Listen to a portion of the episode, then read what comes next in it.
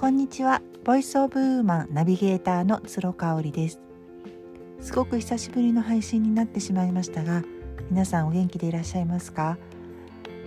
？2020年丸1年お休みをしまして2021年ももう4月ということで1年4ヶ月ぶりの配信となります。今後はですね、えーと、YouTube などをやっていたんですけれどもやはり音声配信に私の軸を置いていきたいなというふうに思っておりますので、えー、ポッドキャスト「ボイスオブウーマンを引き続き続けていきたいと思います。配信の方聞いていただけたら嬉しいです。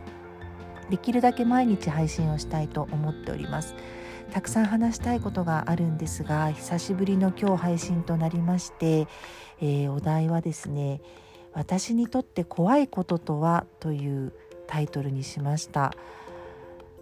まあ何かこう成長を続けていったり好奇心に従って何かをしたいなって思う時に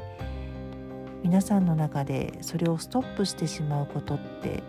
まあいわゆる恐れになるんですけれどもご自身にとって恐れていることってどんなことがあるでしょうか？人それぞれあるとあの違うかと思うんですけれども、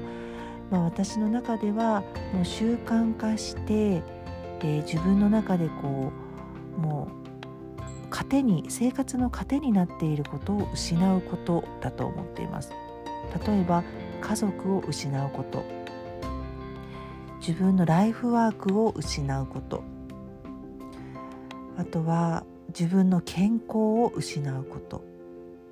そして今持っている人間関係を失うこと。そんな感じになるかなと思います。皆さんはいかがでしょうか？例えば会社勤めをしている方でしたらあの、仕事をね失うことが怖いっていうことになるかなというふうに思います。今病気な人っていうのは例えば失うものは逆になくなったなんていう人もいるかもしれないですね。コロナで、えー、状況が変わってですね仕事も失ってしまった方なんていうのももうリセットして一からあのやり直すもう失うものが何もなくなったので怖くないなんていう人もいるかもしれませんね。